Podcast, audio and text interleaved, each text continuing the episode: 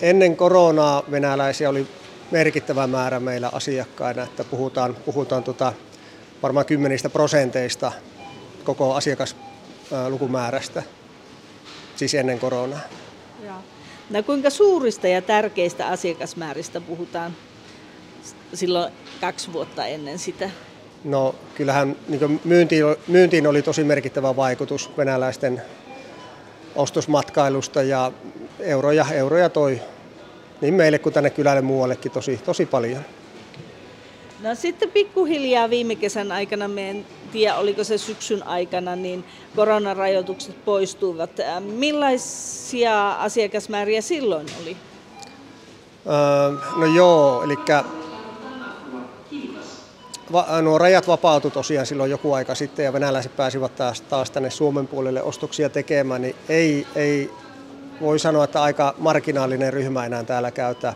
Puhutaan päivässä viikonloppuna ehkä kymmenistä asiakkaista, että ei ole sillä lailla enää niin suuri ryhmä niin kuin aikanaan oli. Eli ihan, ihan satunnaisia ostosmatkailijoita täällä käy Venäjän puolelta. No se puhuit kymmenestä prosentista niin, ja nyt kymmenistä, niin, kappaleista. niin, kappaleista, niin mitä arvelet paljon oli silloin ihmisiä niin noin liikenteessä? Osaatko siis ennen koronaa? Niin. No viikonloppusi lauantai oli tosi merkittävä venäläisten kauppapäivä ja satoja varmaan kävi sen yhden päivän aikana, että puhutaan tosi, tosi suuresta erosta tähän päivään, tämän päivän matkailijamäärään. Millainen tilanne nyt on? Nyt kun Baltian ja Puolan rajat sulkeutuvat venäläisturisteista, oliko ne eilen eilisestä alkaen? No joo. Onko mitään merkittävää? Voiko nähdä kauppiassa? Ei ole kyllä meillä huomattu vielä tämmöistä, tämmöistä tuota, muutosta mitenkään matkailijan määrään, että kyllä niin kuin, ei, ei ole merkitystä tällä rajojen kiinni laittamisella tuolla muualla maailmassa ja täällä Suomessa on jäänyt auki, niin ei, ei siinä ole. Ainakaan vielä. No miten taas Venäjän hyökkäyssota Ukrainassa vaikutti venäläisasiakkaiden määrään? Muistatko, oliko silloin, silloin oli korona-aika ja no, se oli helmikuuta? Joo, mutta sillä oli rajat edelleen kiinni, että ei, ei sillä ole tavallaan ollut merkitystä meille. Ei silloin me, venäläisiä asiakkaita käynyt, eli kun korona oli vielä päällä ja tämä hyökkäyssota tai mikä tilanne siellä nyt on heillä, niin ei sillä ole merkitystä ollut tähän kaupan käyntiin. No mitä odotatte tulevaisuudelta? Odotatteko venäläisasiakkaiden vielä palaavan?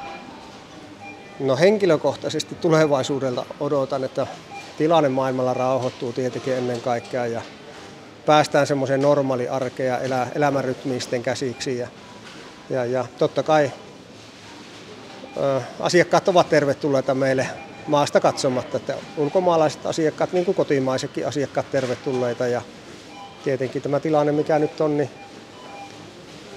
tähän, tähän on paha mennä kommentoimaan kyllä suo, niin mitään. Joo. Me muistelen silloin ennen koronaa oli tosi runsas valikoima täällä. Joitakin tuotteita on hävinnyt.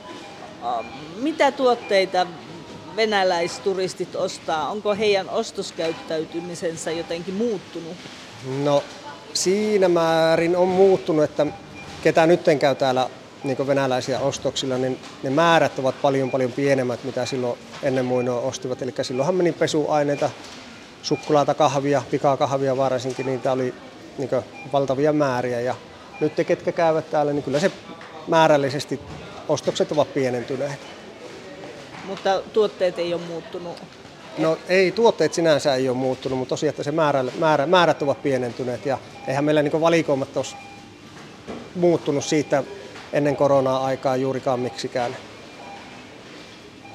venäläisistä asiakkaista johtuvista syistä, vaan ihan muita, muita muutoksia, mitä meillä myymälässä on tapahtunut, niin ei tosiaan johdu tästä venälä, venäläisten matkailijoiden vähenemisestä.